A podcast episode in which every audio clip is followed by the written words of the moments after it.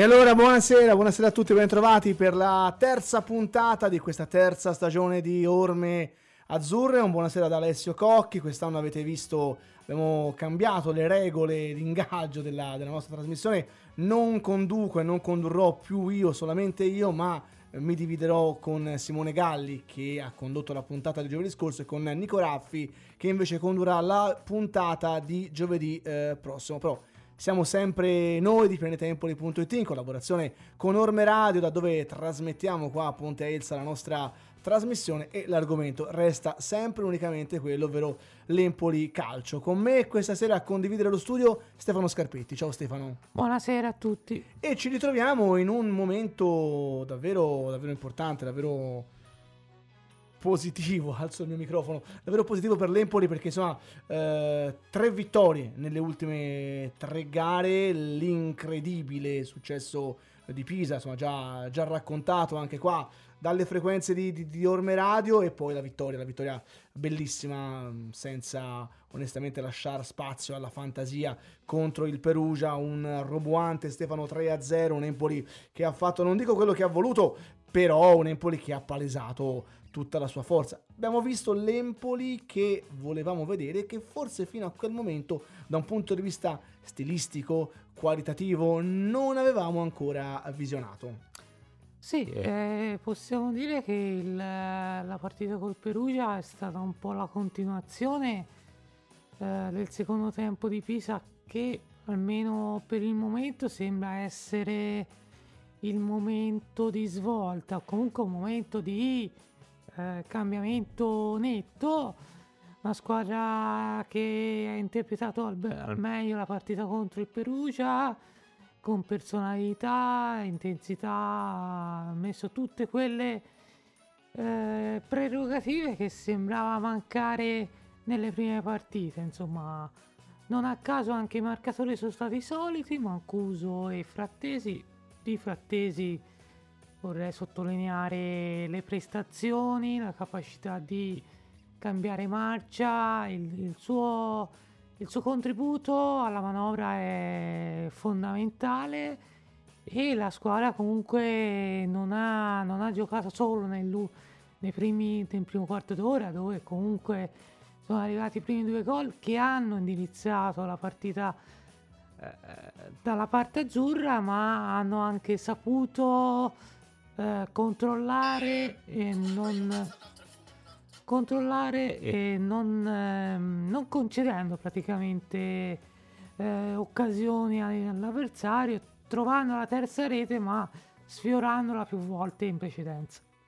Un Empoli che eh, Stefano sta crescendo da tanti punti di vista, no? tu hai nominato Frattese, sicuramente eh, Christian Bucchi ha trovato adesso la quadratura del, del, cerchio, poi magari ne parleremo anche con gli ospiti telefonici. Stasera tra l'altro invertiremo un po' l'ordine di chiamata perché in genere sapete che contattiamo nella parte finale della trasmissione il collega che ci racconta le cose che avvengono sponda opposta, invece adesso eh, lo contatteremo nella prima parte di trasmissione il collega di Pordenone che ci racconterà un po' di questo Pordenone tra l'altro sfida inedita perché Empoli e sì. Pordenone non si sono mai affrontate nella loro centenaria storia perché sia l'Empoli che il Pordenone sono datati 1920 1920, esatto. ambedue. Dicevo, tornando a Cristian Bucchi, un Bucchi che ha trovato Stefano la quadratura del cerchio quando? Quando senza mancare di rispetto alla B ha tolto la B, ha spostato sì. Dezzi trequartista e ha messo Frattesi a giocare da interno di centrocampo e tu l'hai già nominato, Frattesi sta facendo cose importantissime, ma anche Desi da trequartista, insomma si sta dimostrando un giocatore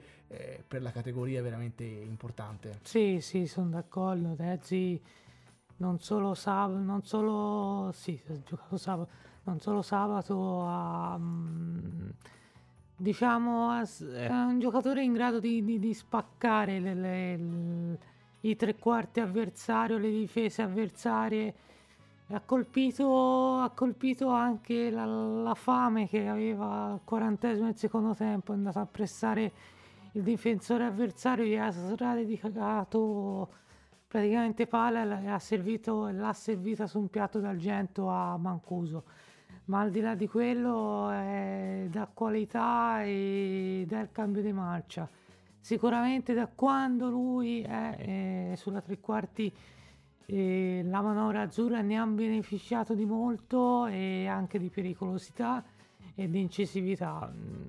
Quindi sta a lui e a Frattesi questo cambio di marcia. Poi chiaramente non solo loro due, insomma, un po' tutti sono no, saliti di tono. Mi sembra, però, mi sembra, una cosa importante da però, dire anche la, la, la, la difesa. No? Inizialmente eh, ho letto, avevo letto un po' di, un po di critiche verso, verso, la difesa, un po' troppo anziana, un, un, po' lenta. Allora, intanto c'è questo Simone Romagnoli che è tornato, è tornato ad Empoli alla, alla stragrande, perché veramente sta facendo vedere cose importanti.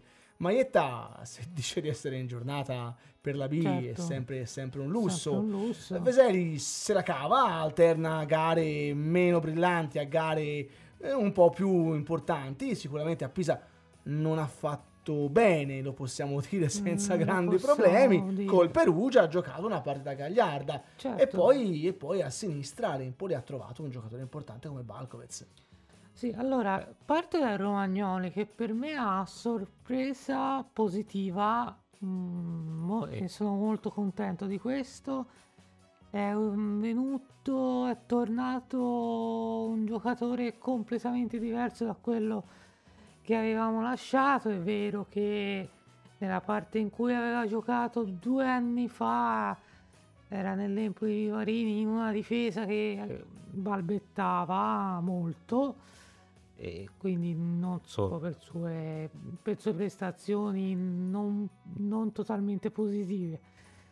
È venuto fuori un giocatore che ha carattere, ha personalità, mh, mm, preciso, puntuale, cioè prestazioni sempre oltre la sufficienza, in alcuni casi molto oltre la sufficienza da parte sua Maglietta, eh, come hai detto giustamente, se, se eh, giornata, si sta bene, si sta bene fisicamente, è in giornata per la B continua a essere un lusso. Insomma. Barkovez ha un piede, un piedino educato, è un giocatore che sulla, sulla fascia sinistra si Io non lo conoscevo onestamente, devo no, dire no. un grande acquisto. Un grande Bisogna fare complimenti a chi l'ha visionato, a chi l'ha preso. di corsa, davvero, davvero un elemento... E poi insomma, in difesa non è che fase un possesso comunque fa bene, non è solo, non è solo in eh, fase di, di, spinta. E quindi dicevi Veseli, Veseli si sa le sue caratteristiche. Non è un terzino destro, questo non diciamo a scanso esatto. di equivoci, anche magari per spezzare una lancia, una, una mezza lancia verso, verso, l'albanese. Certo, un terzino che fa del, della corsa le sue, le sue prerogative principali. Ecco. E poi c'è da dire secondo me una cosa, che eh, quest'Empoli alla fine eh, non ha mai perso, eh, i risultati li ha sempre portati a casa. Stiamo parlando perché spesso ce lo dimentichiamo, anche noi, eh, faccio un mea culpa eh, perché a volte ce lo dimentichiamo, si parla di una squadra ricostruita da zero, giusto, sbagliato, io onestamente, personalmente eh, mi piacerebbe che l'Empoli avesse sempre un suo nocciolo, una sua continuità anche a livello di organico, anche a livello di calciatori, perché onestamente eh, poi ti manca no? quel calciatore sì. di riferimento. Sì, anche negli scorsi anni è vero Caputo, Caputo ha fatto tanti gol. Eh, io non lo so se Caputo non avesse fatto tutti i gol che ha fatto, se sarebbe entrato così nei cuori. All'Empoli manca da qualche anno a questa parte il leader, il mm. Maccarone, il Croce, il Pelagotti. Certo. Però sono scelte, la società da qualche anno ha deciso di fare così e quando fai così comunque anche per un allenatore, per uno staff tecnico non è mai facile dover rimettere e riassemblare tutti i pezzi insieme. Eh, eh tra l'altro uno staff, eh, staff tecnico anche quello nuovo, quindi cioè, eh, si è dovuto partire da zero, una Serie B che comunque è una categoria difficile. Ci dobbiamo dimenticare cosa è successo due anni fa, mm, è, è storia, una storia bella, una storia spettacolare che abbiamo vissuto, ma, ma ce la dobbiamo dimenticare. Col nonno, eh? Col nonno, esatto. Ma ce la dobbiamo dimenticare, anche perché la Serie B è un campionato estremamente difficile in cui anche quest'anno, secondo me, eh, tutte le partite sono difficili, tutte le, le avversarie, sembra una banalità, ma B è così, quindi anche quando fai il punto non giocando bene, come è successo in passato, sì. ehm, nelle scorse giornate a Verona, è successo a Crotone, non hai fatto bene, però non hai perso non hai perso, vai avanti, prendi un punto, fai morale, perché si sa, è un risultato positivo invece di una sconfitta ti permette con- comunque di lavorare con più entusiasmo e sembrano anche queste banalità, ma non è così. E in Serie B è anche a volte la politica di piccoli passi, quindi non dobbiamo storcere la bocca se in qualche situazione non si riesce a vincere, perché non si può vincere sempre, si sa l'Empoli cosa rappresenta per le altre, tutti ci aspettano e quindi, e quindi questa categoria è estremamente difficile e complicata.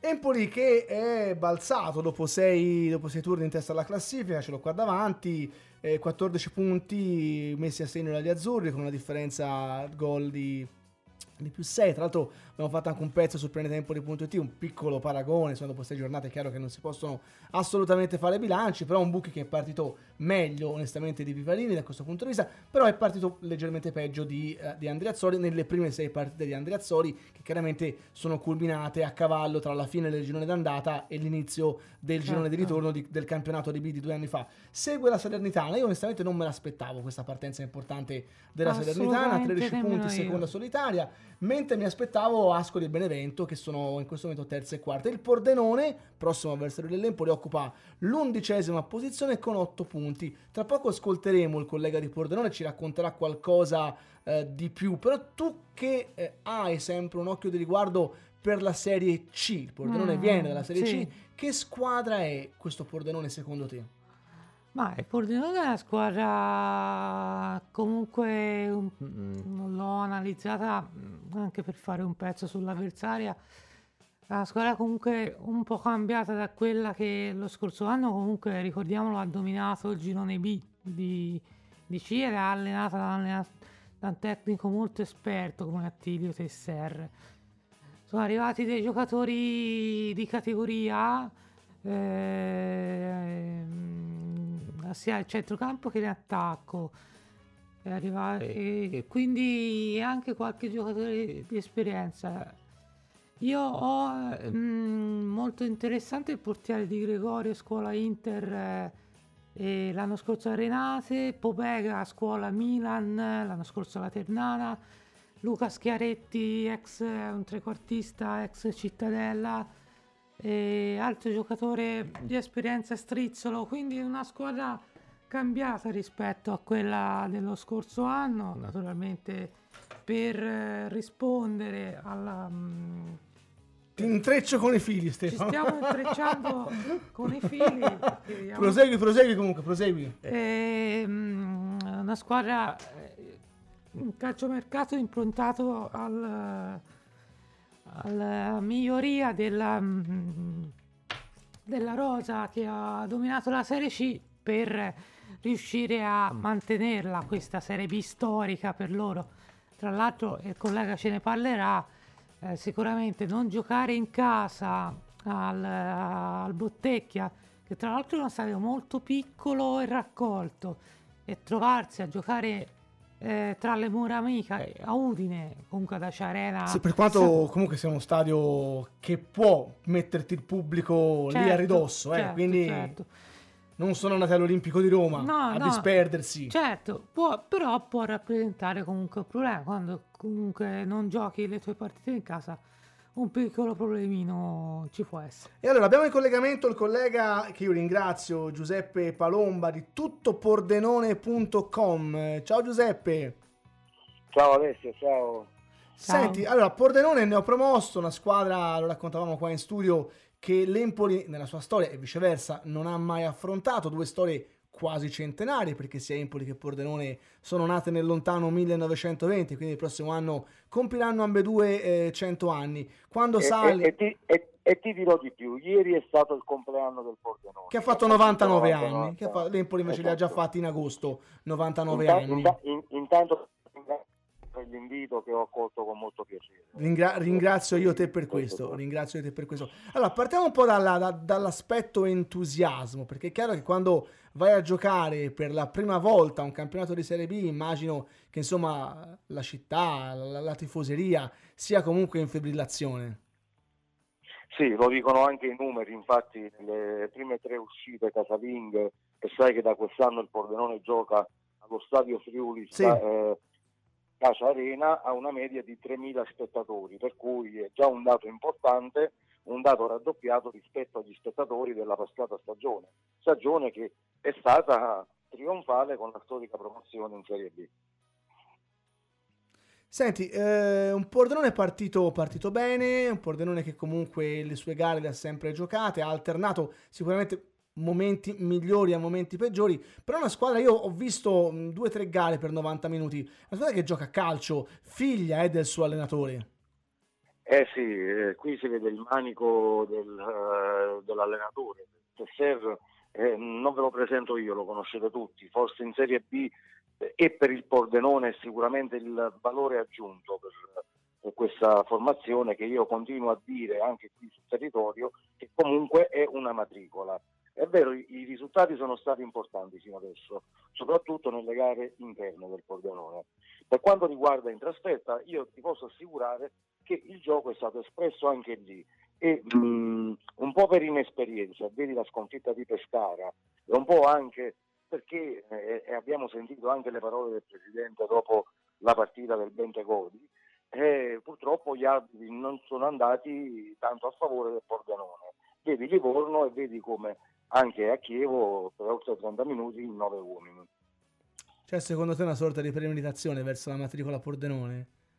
Come se non fosse... Ti chiedo se secondo te c'è un po' di premeditazione magari da questo punto di vista no, verso una squadra mm, io, un po' no, più io non piccola. ho detto questo, è, è che, è che solamente che pu- purtroppo eh, il Pordenone affronta una categoria mm, nuova, per cui deve innanzitutto eh, consolidare questa categoria e cominciare a capire come funziona, perché eh, da matricola purtroppo sappiamo benissimo che si troverà a giocare in campi importanti come il Bentegodi, come eh, l'Adriatico di Pescara, il Pigorito di Benevento, la Reghi di Salerno, dove ci sono anche tifoserie Non hai calde. messo il Castellano Purtroppo- di Empoli, però non hai messo.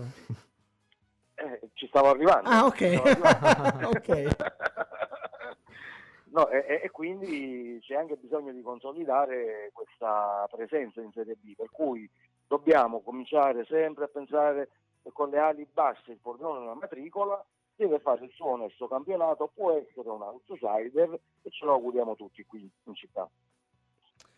Senti, eh, c'è una situazione particolare. Il Pordenone arriva forse non nel migliore dei modi alla sfida contro Eh sì, l'Empoli arri- arriva, capolista. arriva Allora, de- raccontaci arriva un po' tra, sì. eh, tra squalifiche e infortuni, raccontaci un po' quella che è la Eh, situazione. No, io non sono preoccupato tanto dagli infortuni perché Attilio Tessere può disporre di una rosa dove ha un cambio per ruolo. Mm, arriva purtroppo con le squalifiche, secondo me, dei due pezzi pregiati, il brasiliano Chiaretti e Luca Stricciolo, che a mio avviso sono quelli che hanno più esperienza mm, nella cadetteria. Un, un Luca Schiaretti e un Luca Stricciolo che erano anche in forma e lo si vede anche dalle ultime prestazioni che hanno fatto. Sicuramente Tesser, eh, se conosco bene l'allenatore, lui giocherà con Gavazzi trequartista, ne sono convinto di questo. E a Monachello affiancherà sicuramente Surria.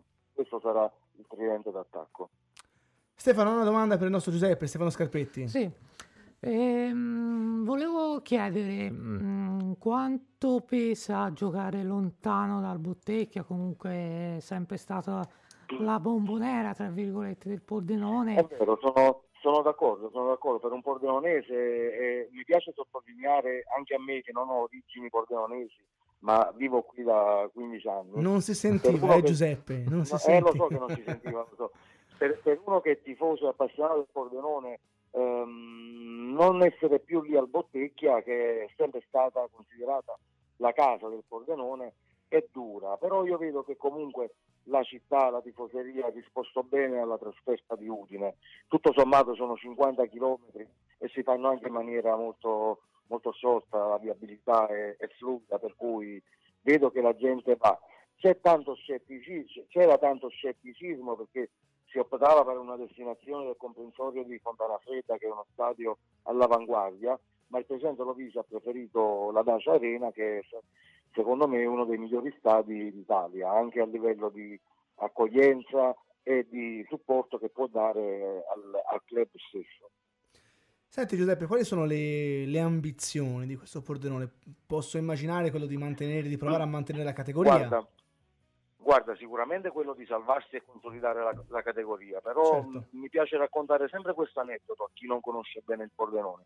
Io conosco bene il presidente del Pordenone. Il presidente del Pordenone 12-13 anni fa parlava di Serie B. Il Pordenone aveva appena vinto il campionato di eccellenza in città era preso per pazzo. Mm. Oggi il Pordenone in Serie B. In serie B per, cui, per, cui, se il Presidente mi dice che oggi vuole consolidare la Serie B e magari puntare poi alla Serie A, io ci credo, perché lui ha dimostrato che quello che dice lo fa. Certo, eh, questo non è, non è, onestamente poco. L'ultima cosa che ti chiedo invece è cosa vi arriva dell'Empoli. L'Empoli che non, non lo diciamo noi perché siamo di eh. parte, è la squadra da battere in questo campionato, è la squadra più forte. Eh, in, que- in, que- in, questo campionato sicuramente, voi arrivate anche da tre vittorie consecutive. Esatto, sbaglio, esatto, avete, esatto. Avete, avete, avete, un ruolino di marcia con quattro vittorie, due pareggi, zero sconfitte, per cui tra le, tra le retrocesse secondo me è quella che più riesce a gestire la categoria. Vedi il Frosinone che fatica, eh, quindi secondo me l'Empoli è la squadra da battere. In città in tanti credono che se si supera lo scoglio Empoli, il Pordenone può ambire a una classifica da lato sinistro. Ce lo auguriamo noi qui a Pordenone, però facciamo un in bocca al lupo anche all'Empoli perché è giusto che una società come l'Empoli, e questo me l'ha raccontato eh, mister Fabio Rossitto, dove c'è un settore giovanile importante, dove alle confermo, spalle, della società, alle, alle spalle della società ci sono degli impianti importanti e dirigenti importanti che sanno fare calcio, è giusto che l'Empoli ritrovi la Serie A quanto prima. Giuseppe, grazie mille, contributo preziosissimo. Grazie. Ci vediamo grazie domenica alla Dacia Arena. Volentieri. Sabato, sabato. Sabato, sabato, io, sempre la domenica. io sono ancora in Serie A, capito? Ho sempre la domenica in testa. Sabato alle ore 15. Ti sabato alle ore 15. Grazie mille, ci vediamo sabato. Ciao, buon lavoro grazie. Giuseppe, buon lavoro. Grazie a voi. Eh, da casa, da casa ci state già iniziando a scrivere. Vi ricordo che per farlo lo potete fare tramite WhatsApp al 371 3349 248 oppure attraverso Facebook dalla pagina di Orme Radio.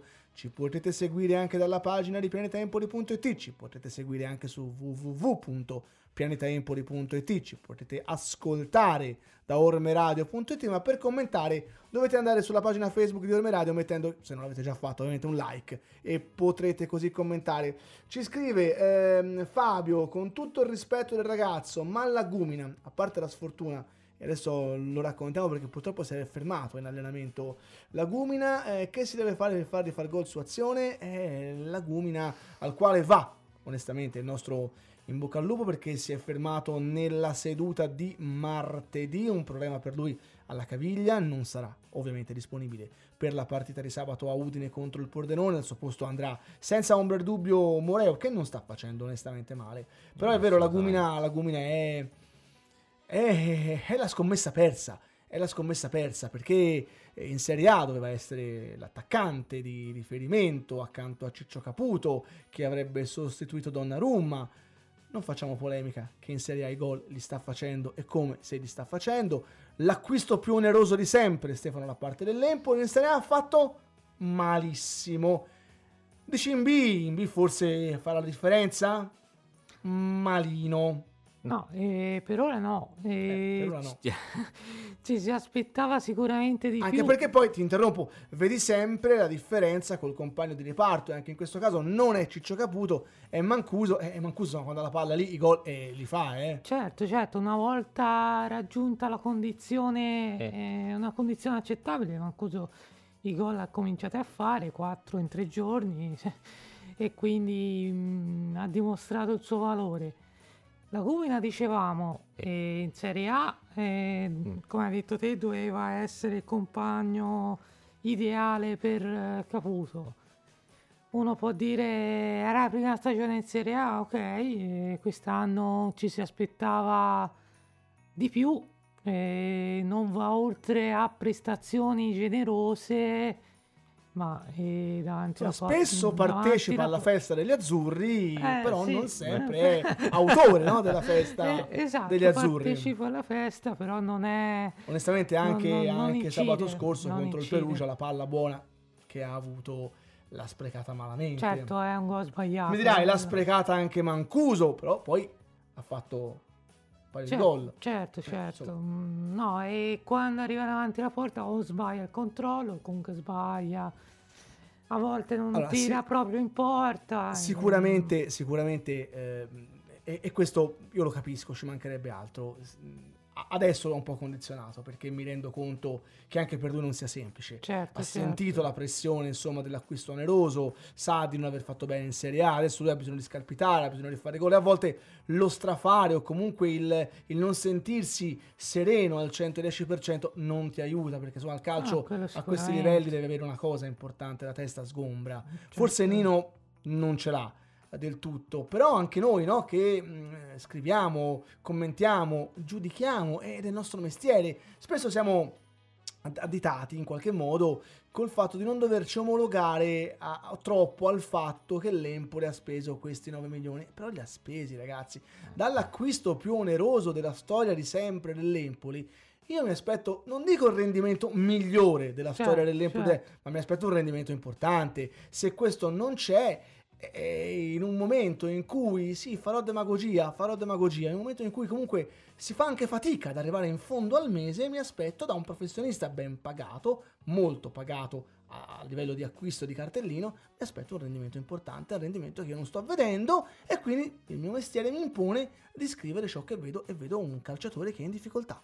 Certo, eh, se si dice che è un calciatore in difficoltà, penso non, non si dica Non nulla di... si di- dice mica non- che va a rubare, non si offende nessuno, nel senso, dire il contrario sarebbe ingiusto e, e l'onestà intellettuale si impone di questo, eh, che è la realtà. Cioè, poi magari anche lui paga il fatto che sia stato, scusate, giochi di parole, pagato una Sicuramente, cifra ma sicuramente, una cifra eh. forse eccessiva, però è... Allora, il va- allora, ragazzi, non ci prendiamo, il valore, il valore di Nino Lagumina è meno della metà di quello che l'hanno pagato, eh, perché io credo che Lagumina, se vogliamo fare un avviso, valore sì, effettivo, non avviso, vale sì. nemmeno 4 milioni e mezzo, non, non- non li può valere 4 milioni e No, mezzo Lagumina no, in questo eh, momento. no, in questo momento, ma poi insomma la Gumina è più di un anno che è Impoli, quindi non è che abbiamo visto tre partite.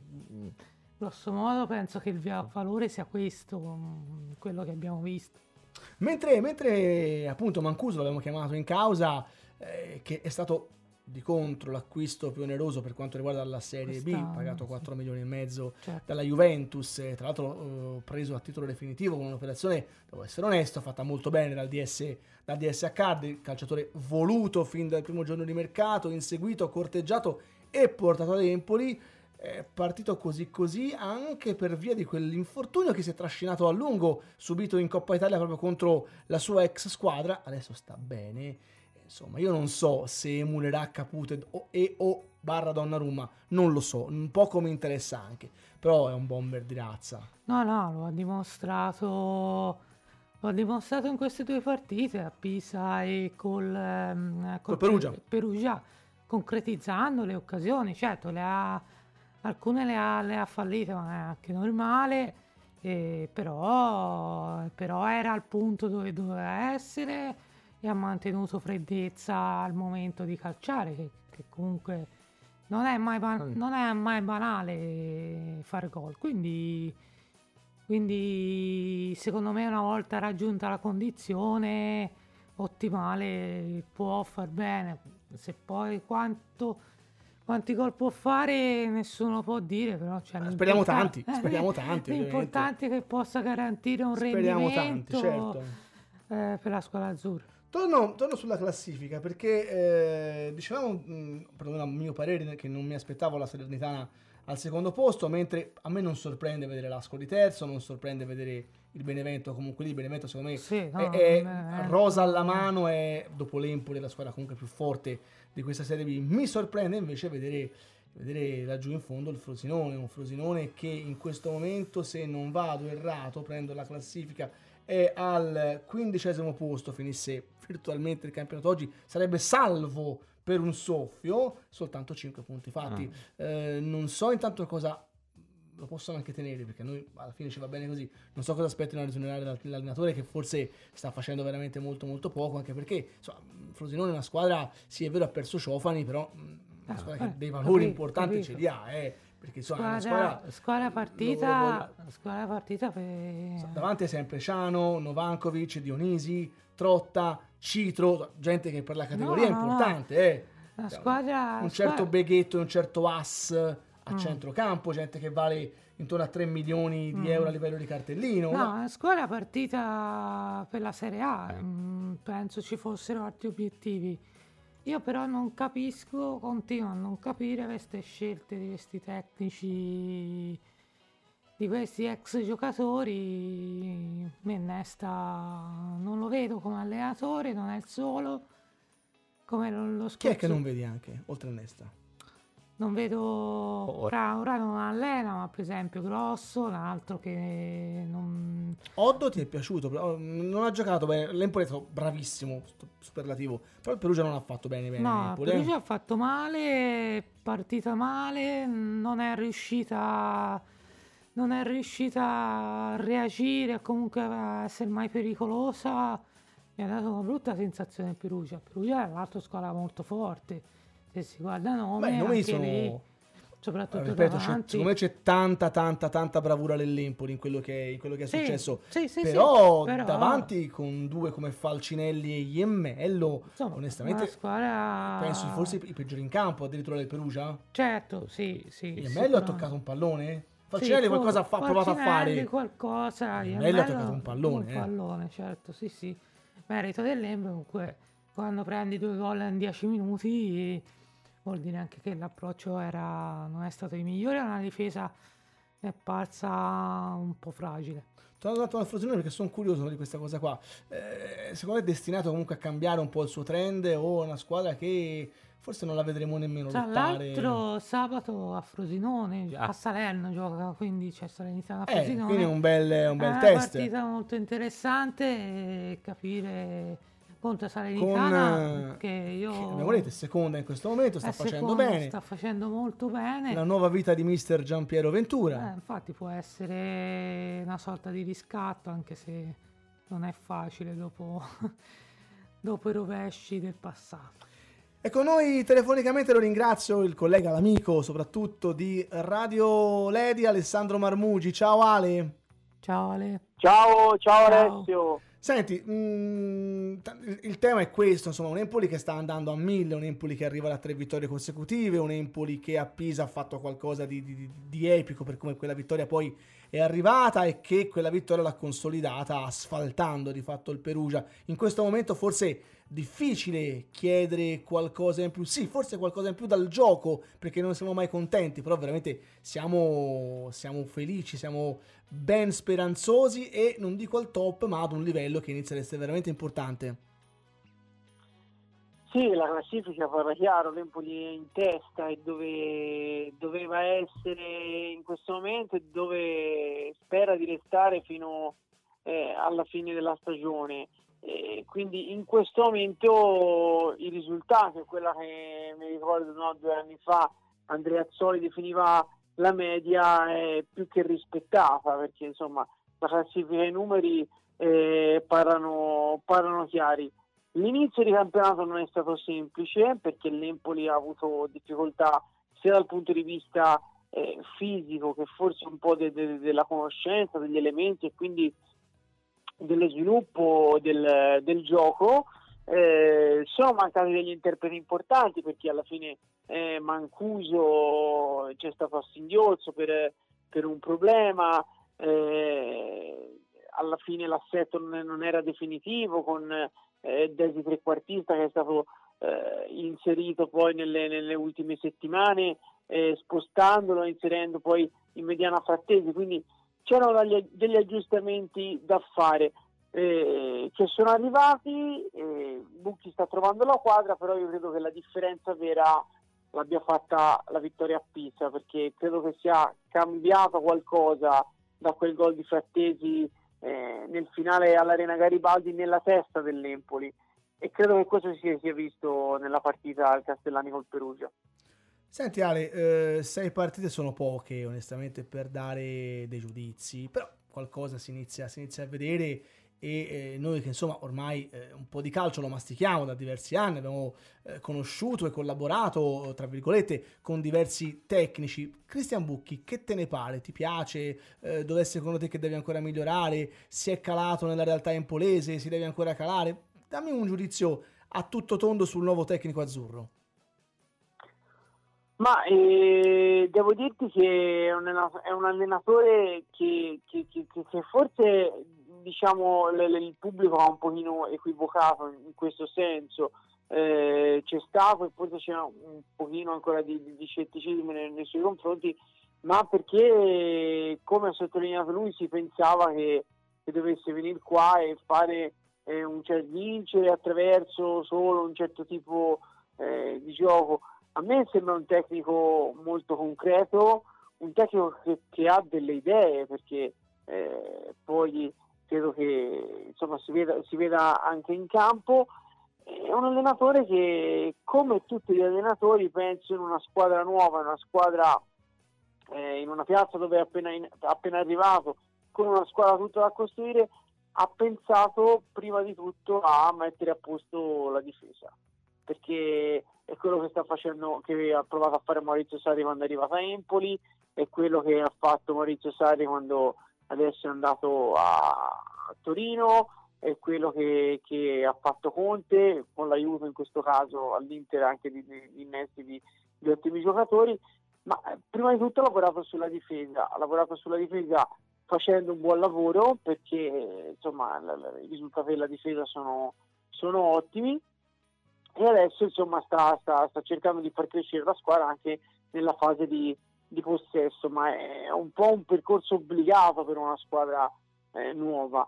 Eh, è un allenatore che a, che a, me piace, l'unica cosa, l'unico consiglio che potrei dargli è quello di, di, di eh, penso che i risultati lo stiano aiutando, di non sentire la pressione perché credo che spesso si è parlato di squadra obbligata a vincere, di un Empoli obbligato a vincere, ma in una piazza come Empoli, ecco, eh, credo che tutto questo sia relativo perché penso che sia eh, uno dei posti migliori dove provare a tentare una rincorsa per la Serie A sia come, come struttura che come, che come ambiente.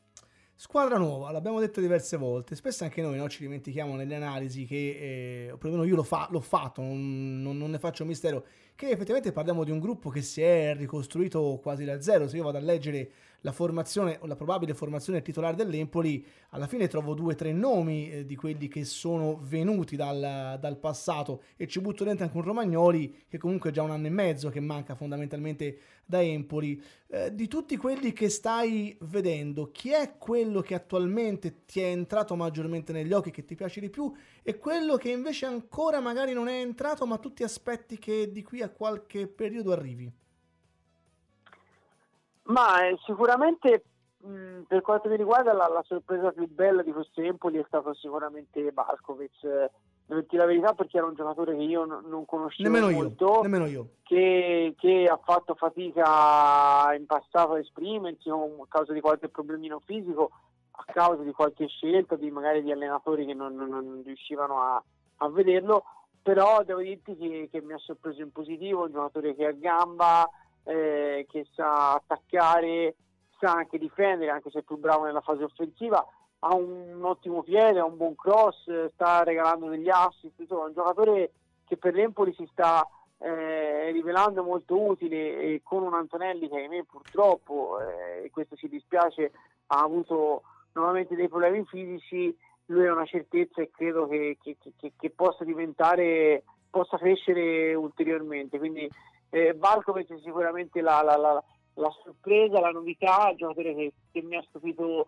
maggiormente. Eh, per quanto riguarda mh, calciatori che magari ancora devono dimostrare, sicuramente se, se, se, se devo trovare un nome, credo che l'Aribi sia il calciatore che, che nel rapporto talento eh, e, e poterlo dimostrare in campo fino adesso ha un pochino deluso perché stiamo parlando di un giocatore che comunque ha alle spalle tantissimi campionati di Serie B, anche la Serie A, che ha giocato in piazze importanti come Bologna, come Sassuolo e che ha trascinato il Verona lo scorso anno alla promozione, segnando anche noi in quella famosa finale di ritorno dei playoff sì.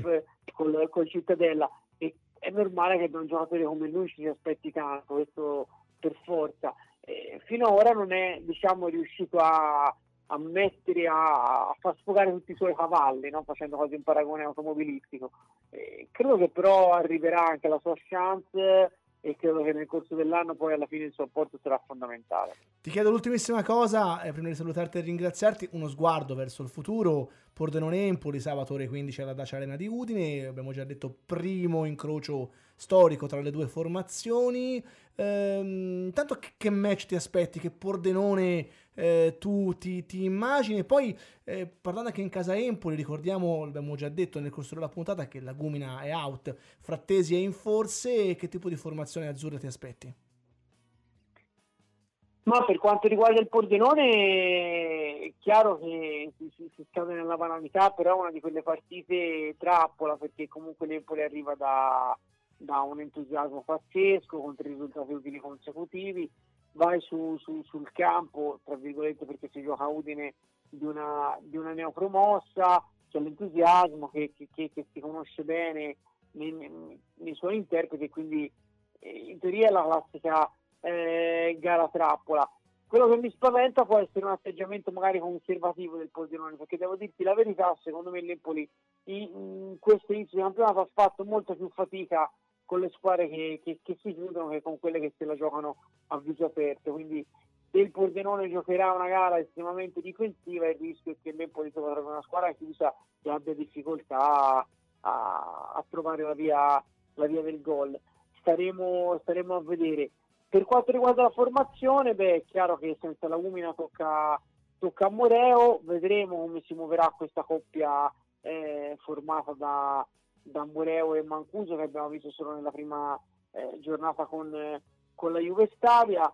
Eh, c'è da dire che ultimamente anche se Mancuso diciamo, era stato il finalizzatore nelle ultime due partite, alla fine Napoli ha trovato sei gol e non sono pochi, quindi vuol dire che comunque un pochino di, di, di assetto eh, con la coppia Lagumina Mancuso era stato, era stato trovato eh, ahimè sarebbe, sarebbe gravi, gravissimo, uso questo termine e non, non è eccessivo, eh, che, non, che, non, ci fosse insomma Sabato Frattesi, speriamo che riesca a recuperare perché questo è un giocatore che, che, che, si sta rivelando fondamentale, i numeri parlano per lui visto i due gol decisivi nelle ultime due giornate, ma poi è un giocatore che è in crescita a livello mentale, in questo momento penso che, non lo so, se provi a fare i 100 metri posso battere anche Bolt perché, eh, perché sta. Sta, proprio, sta. sta, proprio, bene mentalmente no? gli riesce tutto un momento bello, un momento importante e deve sfruttarlo lui e deve sfruttarlo l'Empoli però è chiaro che se non sta bene rischiarlo per poi vederlo fuori per più partite sarebbe un errore quindi vedremo, vedremo però sarebbe importante vederlo in campo Grazie mille Alessandro Mamucci, buon lavoro Radio Ledi, ciao Ale, grazie. Ciao. Grazie, buon lavoro a voi, ciao a tutti. Mentre, mentre, parlava Alessandro è arrivato un messaggio di, di, Federico che diceva non sono d'accordo con Marmugi sul fatto che ad Empoli non ci sono pressioni, purtroppo, e dico purtroppo negli ultimi anni siamo diventati un po' troppo esigenti, direi quasi con la puzzetta sotto il naso per il bene di tutti e soprattutto il nostro sarebbe bene tornare ad essere umili perché solo così si raggiungono traguardi importanti. Apro e chiudo, è vero, hai ragione, ma la puzza sotto il naso ce l'ha la dirigenza è la dirigenza che ha messo la puzza sotto il naso, che si è trasformata e che di conseguenza, cambiando pelle, ha fatto forse cambiare pelle un po' anche all'opinione pubblica. E mi fermo qua. Non dovesse farci da frattesi, noi gli auguriamo ovviamente di star bene, però credo anch'io che non sia giusto rischiarlo se non fosse al top. La sensazione, Stefano, è che, è che possa essere eh, Bairami la scelta. Sì eh, un giocatore che stiamo iniziando piano piano a vedere, a conoscere. Sì, un giocatore anche mh, mm, sabato è entrato, ha dato il suo contributo, un giocatore mh, mm, che ha dato il suo contributo positivo, sta entrando piano piano nei meccanismi della squadra.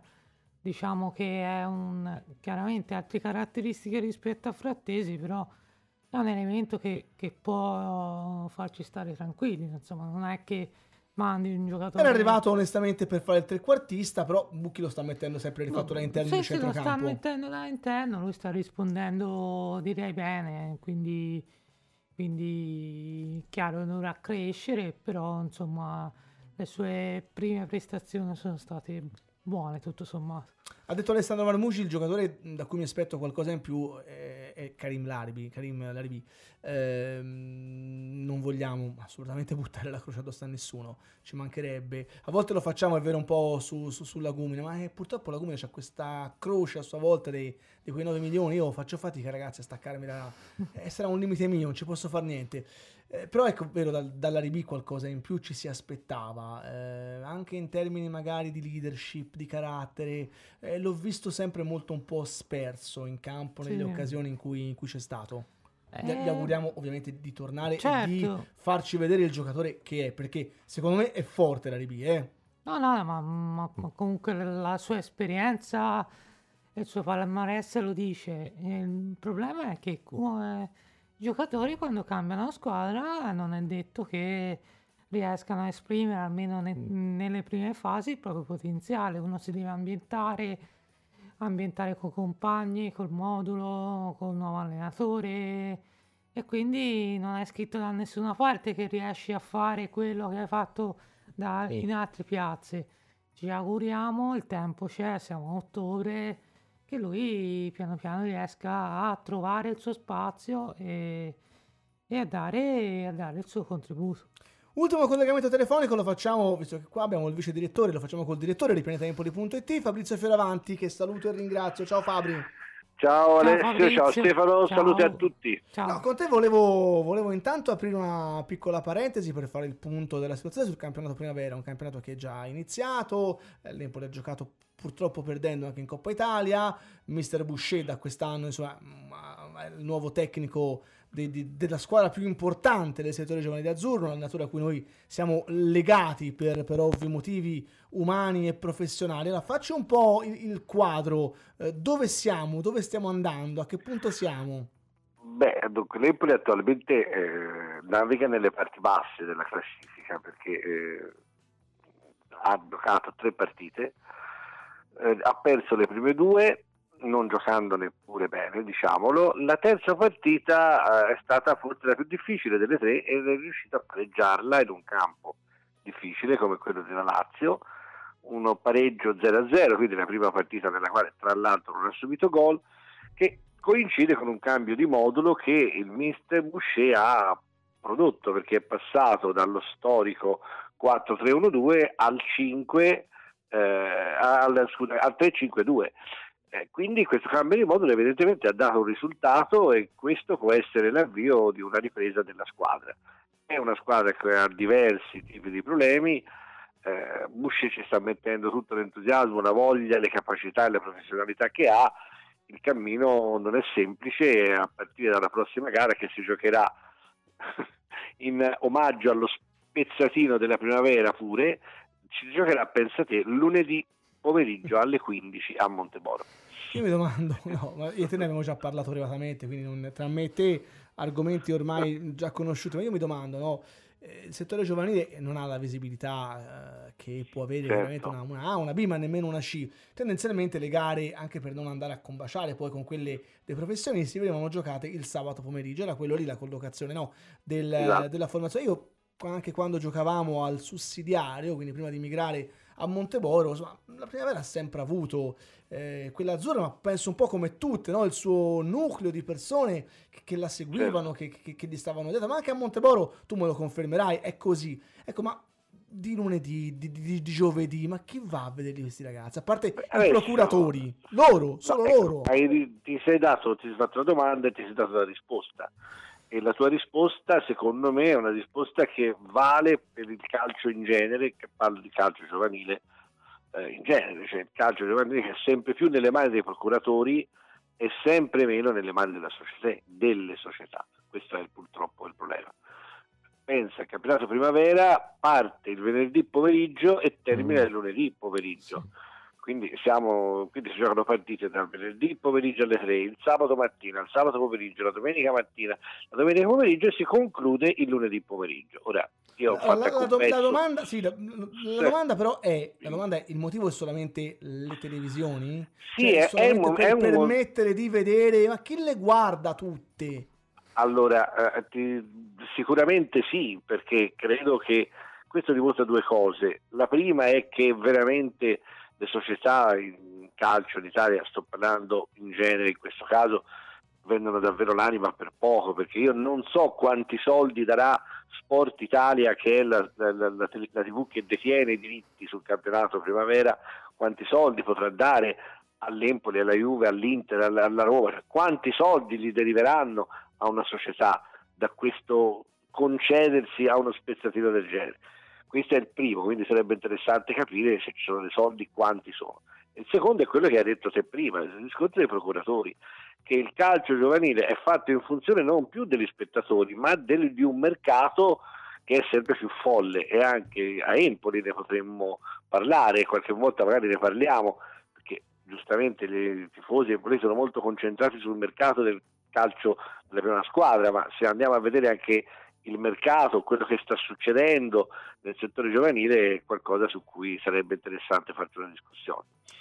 Senti Maurizio, con te, eh, al di là di questa, di questa parentesi sul settore giovanile della Primavera, volevo parlare un po' anche di, eh, di stadio, perché in Pianeta Empoli sei colui che ha seguito sempre maggiormente questa vicenda, una vicenda che io penso che se la definisco grottesca non offendo nessuno perché questa mi sembra che sia eh, io ricordo sempre la data della primissima conferenza stampa in cui fu presentato il progetto quei due o tre disegnetti messi là. Era il 13 agosto del 2015 quindi ci sono passati quattro lunghi anni.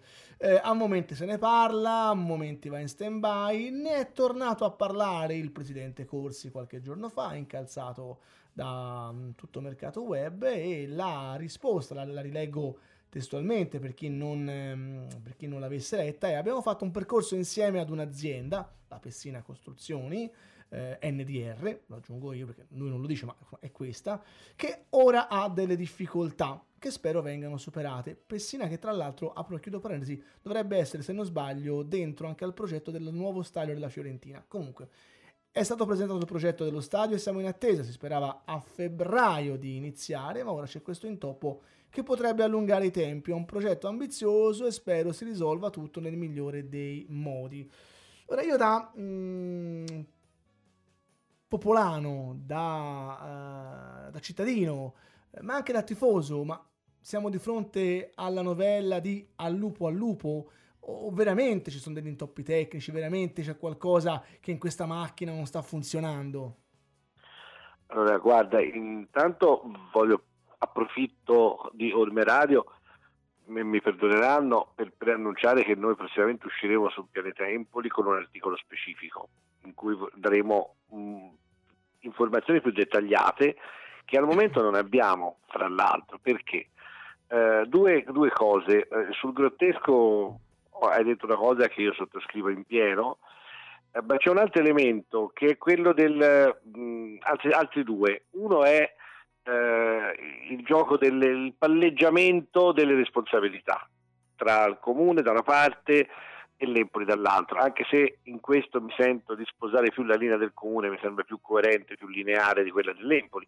L'Empoli che, non ce lo dimentichiamo, a, giugno, nella persona, luglio, nella persona del suo uh, delegato, amministratore delegato Gelfi, parlava di settembre come ipotesi di inizio dei lavori addirittura e, e, e ora il Presidente Corti a distanza di due mesi e mezzo parla addirittura speravano in febbraio, ma se speravano febbraio perché ci hanno raccontato di settembre, quindi già qualcosa non torna. Venendo poi allo specifico, per non annoiare i nostri ascoltatori, dico soltanto che il Comune di Empoli ha affidato ad una società professionista che sia esterna lo studio di fattibilità da un punto di vista economico dello stadio, dello stadio che non è lo stadio, il progetto che sta intorno allo stadio.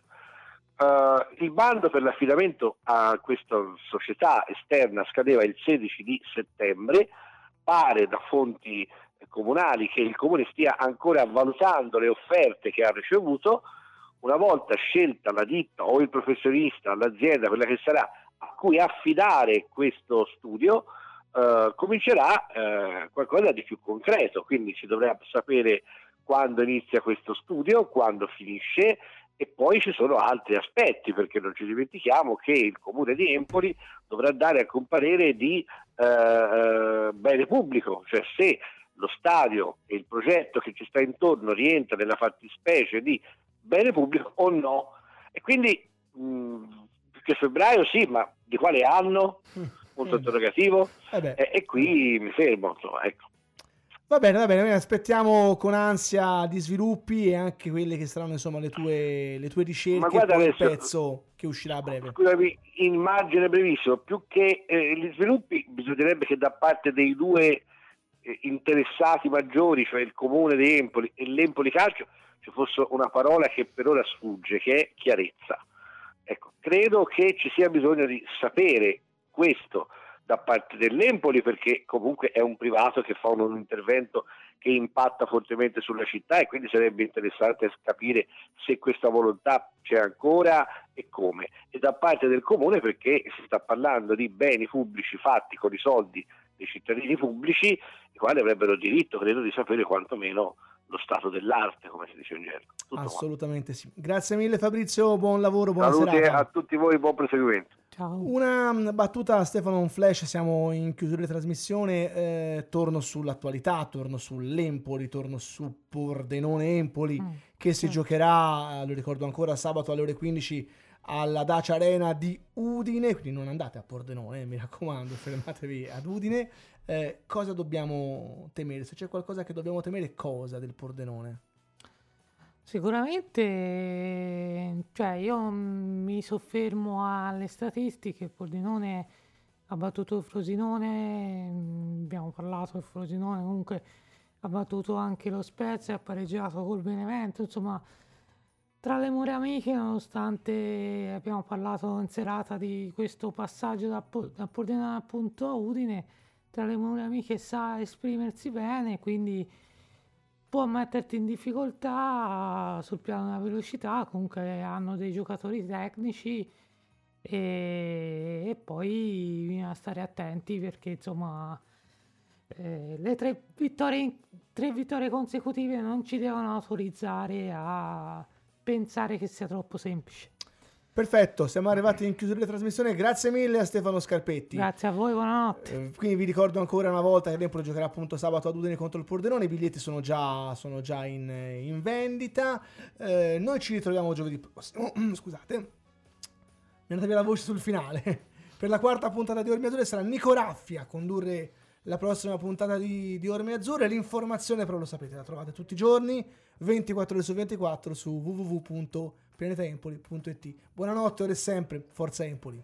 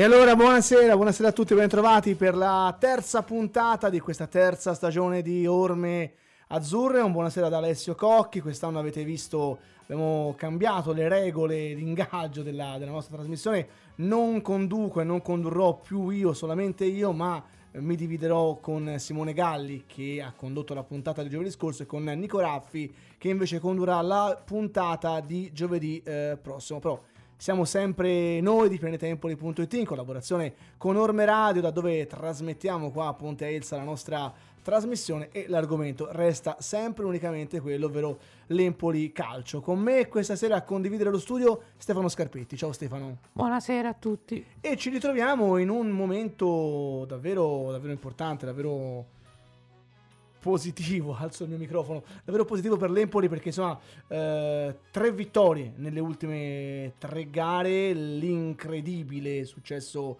di Pisa, insomma già, già raccontato anche qua dalle frequenze di, di, di, Orme Radio e poi la vittoria, la vittoria bellissima senza onestamente lasciare spazio alla fantasia contro il Perugia, un roboante Stefano 3-0, un Empoli che ha fatto non dico quello che ha voluto, però un Empoli che ha palesato tutta la sua forza. Abbiamo visto l'Empoli che volevamo vedere, che forse fino a quel momento, da un punto di vista stilistico, qualitativo, non avevamo ancora visionato. Sì, eh, possiamo dire che il, la partita col Perugia è stata un po' la continuazione eh, del secondo tempo di Pisa che almeno per il momento sembra essere il momento di svolta, comunque un momento di eh, cambiamento netto, una squadra che ha interpretato al, al, meglio la partita contro il Perugia, con personalità, intensità, ha messo tutte quelle eh, prerogative che sembrava mancare nelle prime partite, insomma. Non a caso anche i marcatori sono stati soliti, Mancuso e Frattesi. Di Frattesi vorrei sottolineare le prestazioni, la capacità di cambiare marcia, il, il, suo, il suo contributo alla manovra è fondamentale e la squadra comunque non ha, non ha giocato solo nel, nei primi, nel primo quarto d'ora dove comunque sono arrivati i primi due gol che hanno indirizzato la partita eh, dalla parte azzurra ma hanno anche saputo eh, controllare e non controllare e non, eh, non concedendo praticamente eh, occasioni all'avversario, trovando la terza rete ma sfiorandola più volte in precedenza. Un Empoli che eh, Stefano sta crescendo da tanti punti di vista, no? tu hai nominato Frattesi, sicuramente eh, Christian Bucchi ha trovato adesso la quadratura del, del, cerchio, poi magari ne parleremo anche con gli ospiti telefonici. Stasera tra l'altro invertiremo un po' l'ordine di chiamata perché in genere sapete che contattiamo nella parte finale della trasmissione il collega che ci racconta le cose che avvengono sponda opposta, invece adesso eh, lo contatteremo nella prima parte di trasmissione il collega di Pordenone che ci racconterà un po' di questo Pordenone tra l'altro sfida inedita perché Empoli e sì. Pordenone non si sono mai affrontate nella loro centenaria storia perché sia l'Empoli che il Pordenone sono datati 1920 120, esatto. ambedue. Dicevo, tornando a Cristian Bucchi, un Bucchi che ha trovato Stefano la quadratura del cerchio quando? Quando senza mancare di rispetto alla B ha tolto la B, ha spostato sì. Dezi trequartista e ha messo Frattesi a giocare da interno di centrocampo e tu l'hai già nominato, Frattesi sta facendo cose importantissime, ma anche Desi da trequartista, insomma si sta dimostrando un giocatore eh, per la categoria veramente importante. Sì, sì, sono d'accordo, Desi non solo sabato, non solo, sì, ha giocato sabato, non solo sabato a... Um, diciamo, è un giocatore in grado di, di, di spaccare le, le, i tre quarti avversario, le difese avversarie ha colpito, ha colpito anche la, la, fame che aveva al quarantesimo del secondo tempo, è andato a pressare il difensore avversario, gli ha dedicato praticamente palla e ha servito, l'ha servita su un piatto d'argento a Mancuso. Ma al di là di quello è da qualità e dal cambio di marcia. Sicuramente da quando lui è, è sulla tre quarti e la manovra azzurra ne ha beneficiato di molto e anche di pericolosità e di incisività. Quindi sta a lui e a Frattesi questo cambio di marcia. Poi chiaramente non solo loro due, insomma, un po' tutti sono no, saliti di tono. Mi sembra, però, mi sembra, una cosa importante da però, dire anche la, la, la, la difesa. No? Inizialmente eh, ho letto, avevo letto un po' di, un po di critiche verso, verso, la difesa, un po' troppo anziana, un, un, po' lenta. Allora, intanto c'è questo Simone Romagnoli che è tornato, è tornato ad Empoli alla, alla stragrande, perché veramente sta facendo vedere cose importanti. Maietta, se dice di essere in giornata per la B, certo. è, sempre, è, sempre, un lusso. Sempre un lusso. Veseli se la cava, alterna gare meno brillanti a gare eh, un po' più importanti. Sicuramente a Pisa non ha fatto bene, lo possiamo dire senza mm, grandi problemi. Dire. Col Perugia ha giocato una partita gagliarda. Certo. E, poi, e poi a sinistra l'Empoli ha trovato un giocatore importante come Balkovez. Sì, allora parto da Romagnoli che per me ha sorpresa positiva mm, e sono molto contento di questo.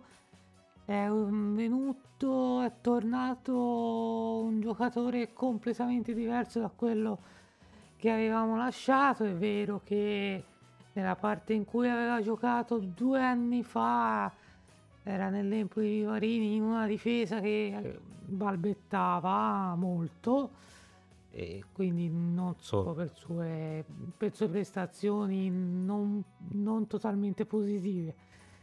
È venuto fuori un giocatore che ha carattere, ha personalità, mh, mm, preciso, puntuale, cioè prestazioni sempre oltre la sufficienza, in alcuni casi molto oltre la sufficienza da parte sua Maietta, eh, come hai detto giustamente, se, se eh, giornata, si sta bene, si sta bene fisicamente, sta in giornata per la B continua a essere un lusso. Insomma. Barkovez ha un piede, un piedino educato, è un giocatore che sulla, sulla fascia sinistra si Io non rispettare. lo conoscevo onestamente, devo no, dire no. un grande acquisto. Un grande Bisogna fare complimenti a chi lo ha visionato, a chi l'ha preso. di corsa, davvero, davvero un elemento... E poi, insomma, in difesa non è che fase in possesso comunque fa bene, non è solo, non è solo in eh, fase di, di, spinta. E quindi dicevi Veseli, Veseli si sa le sue caratteristiche. Non è un terzino destro, questo non diciamo a scanso esatto. di equivoci, anche magari per spezzare una lancia, una, una mezza lancia verso, verso, l'albanese. Certo, un terzino che fa del, della corsa le sue, le sue prerogative principali. Ecco.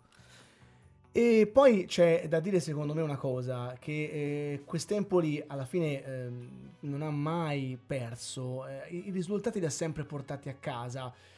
Stiamo parlando perché spesso ce lo dimentichiamo, anche noi, eh, faccio un mea culpa eh, perché a volte ce lo dimentichiamo, eh, si parla di una squadra ricostruita da zero, giusto, sbagliato, io onestamente, personalmente mi piacerebbe che l'Empoli avesse sempre un suo nocciolo, una sua continuità anche a livello di organico, anche a livello di calciatori, perché onestamente eh, poi ti manca no? quel calciatore sì. di riferimento. Sì, anche negli scorsi anni è vero Caputo, Caputo ha fatto tanti gol. Eh, io non lo so se Caputo non avesse fatto tutti i gol che ha fatto, se sarebbe entrato così nei cuori. All'Empoli manca da qualche anno a questa parte il leader, il mm. Maccarone, il Croce, il Pelagotti. Certo. Però sono scelte, la società da qualche anno ha deciso di far così e quando fai così comunque anche per un allenatore, per uno staff tecnico non è mai facile dover rimettere riassemblare tutti i pezzi insieme. Eh, eh tra l'altro uno staff, eh, staff tecnico anche quello nuovo, quindi cioè, eh, si è dovuto partire da zero, una Serie B che comunque è una categoria difficile. Ci dobbiamo dimenticare cosa è successo due anni fa, mm, è, è storia, una storia bella, una storia spettacolare che abbiamo vissuto, ma, ma ce la dobbiamo dimenticare. Col nonno, eh? Col nonno, esatto. Ma ce la dobbiamo dimenticare, anche perché la Serie B è un campionato estremamente difficile in cui anche quest'anno, secondo me, eh, tutte le partite sono difficili, tutte le, le avversarie, sembra una banalità, ma la Serie B è così, quindi anche quando fai il punto non giocando bene, come è successo in passato, sì. ehm, nelle scorse giornate a Verona, è successo a Crotone, non hai fatto bene, però non hai perso non hai perso, vai avanti, prendi un punto, fai morale, perché si sa, è un risultato positivo invece di una sconfitta ti permette con- comunque di lavorare con più entusiasmo. E sembrano anche queste banalità, ma non è così. E in Serie B è anche a volte la politica di piccoli passi, quindi non dobbiamo storcere la bocca se in qualche situazione non si riesce a vincere, perché non si può vincere sempre, si sa l'Empoli cosa rappresenta per le altre, tutti ci aspettano e quindi, e quindi questa categoria è estremamente difficile e complicata. Empoli che è balzato dopo sei, turni in testa alla classifica, ce l'ho qua davanti, eh, 14 punti messi a segno dagli azzurri con una differenza gol di di più 6. Tra l'altro abbiamo fatto anche un pezzo su Planetempo.it, un piccolo paragone, insomma dopo 6 giornate è chiaro che non si possono assolutamente fare bilanci, però un Buchi che è partito meglio onestamente di Vivalini da questo punto di vista, però è partito leggermente peggio di, uh, di Andreazzoli nelle prime 6 partite di Andreazzoli che chiaramente sono culminate a cavallo tra la fine del girone d'andata e l'inizio del certo. girone di ritorno di, del campionato di B di due anni fa. Segue la Salernitana, io onestamente non me l'aspettavo questa partenza importante della Salernitana, 13 punti, seconda solitaria mentre mi aspettavo Ascoli e Benevento che sono in questo momento terza e quarta. Il Pordenone, prossimo avversario dell'Empoli, occupa l'undicesima posizione con 8 punti. Tra poco ascolteremo il collega di Pordenone, ci racconterà qualcosa eh, di più, però tu che eh, hai sempre un occhio di riguardo per la Serie C, il Pordenone mm, viene dalla Serie sì. C, che squadra è questo Pordenone secondo te? Ma il è una squadra comunque un, non l'ho analizzata anche per fare un pezzo sull'avversaria. Una squadra comunque un po' cambiata da quella che lo scorso anno comunque ricordiamolo ha dominato il girone B di, di C ed è allenata da, da un tecnico molto esperto come Attilio Tesser. Sono arrivati dei giocatori di categoria eh, sia al centrocampo che in attacco. e quindi anche qualche giocatore di esperienza. Io ho mh, mm, molto interessante il portiere di Gregorio, scuola Inter eh, l'anno scorso a Renate, Popega, scuola Milan, l'anno scorso alla Ternana, Luca Schiaretti, ex un trequartista, ex Cittadella e altro giocatore di esperienza strizzolo, quindi una squadra cambiata rispetto a quella dello scorso anno, naturalmente per eh, rispondere alla... Mh, mm, ti intreccio con i fili, Stefano. Ci stiamo intrecciando con i fili. Prosegui, prosegui comunque, prosegui. E, mh, una squadra, eh, un calciomercato improntato al alla miglioria della, mm, della rosa che ha dominato la Serie C per riuscire a mantenerla questa Serie B storica per loro. Tra l'altro il collega ce ne parlerà, eh, sicuramente non giocare in casa al, al Bottecchia, che tra l'altro è uno stadio molto piccolo e raccolto, e trovarsi a giocare eh, tra le mura amiche a Udine, comunque ad Aciarena. Sì, per quanto comunque sia uno stadio che può metterti il pubblico certo, lì a certo, ridosso, eh, certo, quindi certo. non sono andati all'Olimpico di Roma no, a no, disperdersi. Certo, può, però può rappresentare comunque un problema quando comunque non giochi le tue partite in casa un piccolo problemino ci può essere. E allora abbiamo in collegamento il collega che io ringrazio, Giuseppe Palomba di tuttopordenone.com. Ciao Giuseppe. Ciao Alessio, ciao.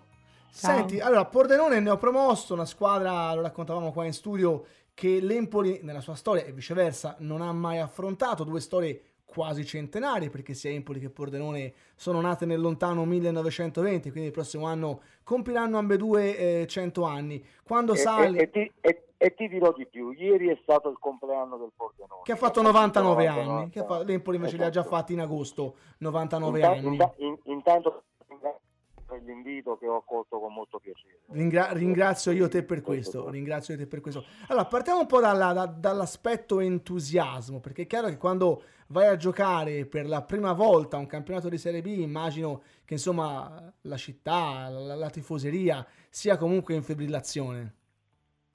Sì, lo dicono anche i numeri, infatti nelle prime tre uscite casalinghe, e sai che da quest'anno il Pordenone gioca allo stadio Friuli Sì. eh, Casa Arena a una media di 3.000 spettatori, per cui è già un dato importante, un dato raddoppiato rispetto agli spettatori della passata stagione, stagione che è stata trionfale con la storica promozione in Serie B. Senti, eh, un Pordenone partito, partito bene, un Pordenone che comunque le sue gare le ha sempre giocate, ha alternato sicuramente momenti migliori a momenti peggiori, però una squadra, io ho visto due o tre gare per 90 minuti, una squadra che gioca a calcio, figlia eh, del suo allenatore. Eh sì, eh, qui si vede il manico del, eh, dell'allenatore. Tesser eh, non ve lo presento io, lo conoscete tutti, forse in Serie B eh, e per il Pordenone sicuramente il valore aggiunto per questa formazione che io continuo a dire anche qui sul territorio che comunque è una matricola. È vero, i, risultati sono stati importanti fino adesso, soprattutto nelle gare interne del Pordenone.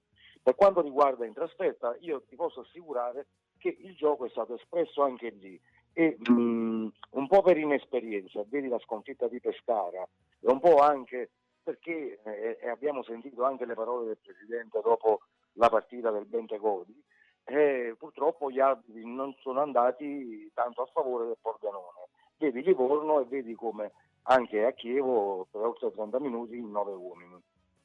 Cioè, secondo te una sorta di premeditazione verso la matricola Pordenone? Come se non fosse... Ti chiedo se secondo te c'è un po' di premeditazione magari da questo punto di vista no, verso una squadra mm, io, un po' no, più io non piccola. ho detto questo, è, è che, è che solamente che purtroppo eh, il Pordenone affronta una categoria mm, nuova, per cui deve innanzitutto eh, consolidare questa categoria e cominciare a capire come funziona, perché eh, da matricola purtroppo sappiamo benissimo che si troverà a giocare in campi importanti come il Bentegodi, come eh, l'Adriatico di Pescara, il Pigorito di Benevento, la Reghi di Salerno, dove ci sono anche tifoserie Non hai calde. messo il Castellano Purtroppo- di Empoli, però non hai messo. eh, ci stavo arrivando. Ah, ok. arrivando. Ok. No, e, e- quindi c'è anche bisogno di consolidare questa presenza in Serie B, per cui dobbiamo cominciare sempre a pensare con le ali basse il Pordenone una matricola, deve fare il suo onesto campionato, può essere un outsider e ce lo auguriamo tutti qui in città. Senti, eh, c'è una situazione particolare. Il Pordenone arriva forse non nel migliore dei modi alla sfida contro Eh sì, l'Empoli arri- arriva, capolista. arriva Allora, de- raccontaci arriva un po' tra, sì. eh, tra squalifiche e infortuni, raccontaci un po' quella che è la Eh, situazione. No, io non sono preoccupato tanto dagli infortuni perché Attilio Serio può disporre di una rosa dove ha un cambio per ruolo. Mm, arriva purtroppo con le squalifiche, secondo me, dei due pezzi pregiati, brasiliano Chiaretti e Luca Strizzolo, che a mio avviso sono quelli che hanno più esperienza mm, nella cadetteria. Un, un Luca Schiaretti e un Luca Strizzolo che erano anche in forma e lo si vede anche dalle ultime prestazioni che hanno fatto. Sicuramente Tesser, eh, se conosco bene l'allenatore, lui giocherà con Gavazzi trequartista, ne sono convinto di questo. E a Monachello affiancherà sicuramente Surria. Questo sarà il tridente d'attacco. Stefano, una domanda per il nostro Giuseppe, Stefano Scarpetti. Sì. Ehm, volevo chiedere mm, quanto pesa giocare lontano dal Bottecchia, comunque è sempre stata la bombonera, tra virgolette, del È Pordenone. vero, sono, sono d'accordo, sono d'accordo. Per un pordenonese eh, mi piace sottolineare anche a me che non ho origini pordenonesi, ma vivo qui da 15 anni. Non si sentiva, eh, che- Giuseppe, non si No, eh, lo sentiva. so che non si sentiva, so. Per, per uno che è tifoso e appassionato del Pordenone, ehm, non essere più lì al Bottecchia, che è sempre stata considerata la casa del Pordenone, è dura. Però io vedo che comunque la città, la tifoseria ha risposto bene alla trasferta di Udine. Tutto sommato sono 50 chilometri e si fanno anche in maniera molto, molto sciolta, la viabilità è, è fluida, per cui vedo che la gente va. C'è tanto scetticismo, c'era tanto scetticismo perché si optava per una destinazione del comprensorio di Fontana Fredda, che è uno stadio all'avanguardia, ma il Presidente Lovisi ha preferito la Dacia Arena, che è, secondo me è uno dei migliori stadi d'Italia, anche a livello di accoglienza, e di supporto che può dare al, al club stesso. Senti Giuseppe, quali sono le, le, ambizioni di questo Pordenone? Posso immaginare quello di mantenere, di provare a mantenere la categoria? Guarda, guarda sicuramente quello di salvarsi e consolidare la, la categoria, però certo. mi piace raccontare sempre questo aneddoto a chi non conosce bene il Pordenone. Io conosco bene il presidente del Pordenone. Il presidente del Pordenone 12-13 anni fa parlava di Serie B. Il Pordenone aveva appena vinto il campionato di eccellenza. In città era preso per pazzo. Mm. Oggi Pordenone è in Serie B. In serie B per, cui, per cui se il presidente mi dice che oggi vuole consolidare la Serie B e magari puntare poi alla Serie A, io ci credo, perché lui ha dimostrato che quello che dice lo fa. Certo, eh, questo non è, non è, onestamente poco. L'ultima cosa che ti chiedo invece è cosa vi arriva dell'Empoli. L'Empoli che non, non lo diciamo noi perché siamo di eh. parte, è la squadra da battere in questo campionato, è la squadra più forte. Eh, in, que- in, que- in, questo campionato sicuramente, voi arrivate anche da tre vittorie consecutive. Esatto, sbaglio, esatto, avete, esatto. Avete, avete, avete, un ruolino di marcia con quattro vittorie, due pareggi, zero sconfitte, per cui tra le, tra le retrocesse secondo me è quella che più riesce a gestire la categoria. Vedi il Frosinone che fatica, eh, quindi secondo me l'Empoli è la squadra da battere. In città in tanti credono che se si supera lo scoglio Empoli, il Pordenone può ambire a una classifica da lato sinistro.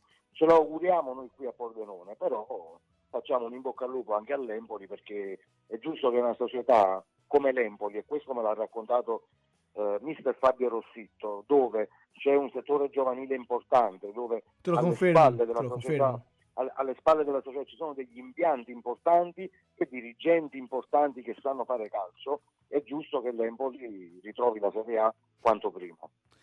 Giuseppe, grazie mille, contributo preziosissimo. Grazie. Ci vediamo grazie domenica alla Dacia Arena. Volentieri. Sabato, sabato. Sabato, sabato, io, sempre la domenica. io sono ancora in Serie A, capito? Sempre la domenica in testa. Sabato alle ore 15. Sabato alle ore 15. Grazie mille, ci vediamo sabato. Ciao, buon lavoro grazie. Giuseppe, buon lavoro. Grazie a voi. Eh, da casa, da casa ci state già iniziando a scrivere. Vi ricordo che per farlo lo potete fare tramite WhatsApp al 371 3349 248 oppure attraverso Facebook dalla pagina di Orme Radio.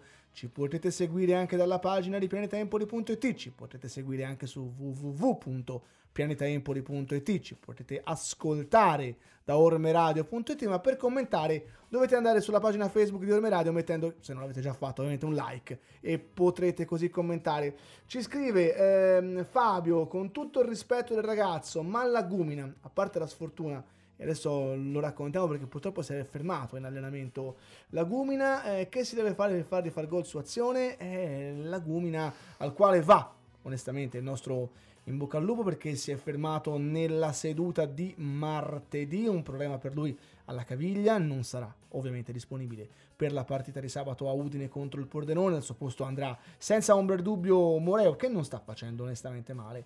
Però è vero Lagumina, Lagumina è è, è la scommessa persa è la scommessa persa perché in Serie A doveva essere l'attaccante di riferimento accanto a Ciccio Caputo che avrebbe sostituito Donnarumma. Non facciamo polemica che in Serie A i gol li sta facendo e come se li sta facendo. L'acquisto più oneroso di sempre, Stefano da parte dell'Empoli, in Serie A ha fatto malissimo. Dici in B, in B forse farà la differenza? Malino. No, eh, per ora no. Eh, per ora no. Ci si aspettava sicuramente di anche più. Anche perché poi ti interrompo, vedi sempre la differenza col compagno di reparto. E anche in questo caso non è Ciccio Caputo, è Mancuso. E Mancuso quando ha la palla lì i gol eh, li fa. Eh. Certo, certo. Una volta raggiunta la condizione, eh, una condizione accettabile, Mancuso i gol ha cominciato a fare 4 in 3 giorni e quindi mh, ha dimostrato il suo valore. La Cumina, dicevamo, eh, in Serie A, eh, come hai detto te, doveva essere il compagno ideale per eh, Caputo. Uno può dire era la prima stagione in Serie A, ok, quest'anno ci si aspettava di più, non va oltre a prestazioni generose ma eh, davanti Insomma, spesso davanti partecipa alla- festa degli azzurri, Eh, però sì. non sempre è autore no, della festa Eh, esatto, degli azzurri. partecipa alla festa, però non è... Onestamente anche, Non- non- non anche incide, sabato scorso non contro incide. il Perugia la palla buona che ha avuto l'ha sprecata malamente. Certo, è un gol sbagliato. Mi dirai l'ha sprecata anche Mancuso, però poi ha fatto di Certo, gol. certo, Eh, certo. Mm, No, e quando arriva davanti alla porta o sbaglia il controllo, o comunque sbaglia. A volte non Allora, tira sì- proprio in porta. Sicuramente, sicuramente, ehm, e, e questo io lo capisco, ci mancherebbe altro.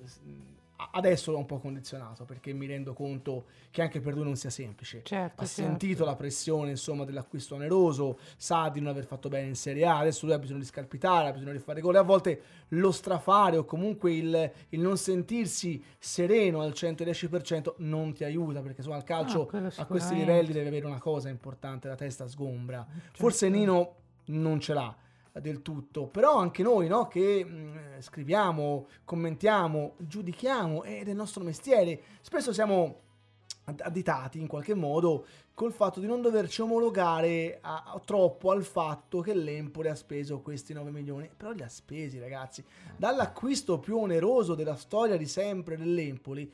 Io mi aspetto, non dico il rendimento migliore della Certo, storia dell'Empoli, certo. ma mi aspetto un rendimento importante. Se questo non c'è, eh, in un momento in cui sì, farò demagogia, farò demagogia, in un momento in cui comunque si fa anche fatica ad arrivare in fondo al mese, mi aspetto da un professionista ben pagato, molto pagato a a livello di acquisto di cartellino, mi aspetto un rendimento importante, un rendimento che io non sto vedendo e quindi il mio mestiere mi impone di scrivere ciò che vedo e vedo un calciatore che è in difficoltà.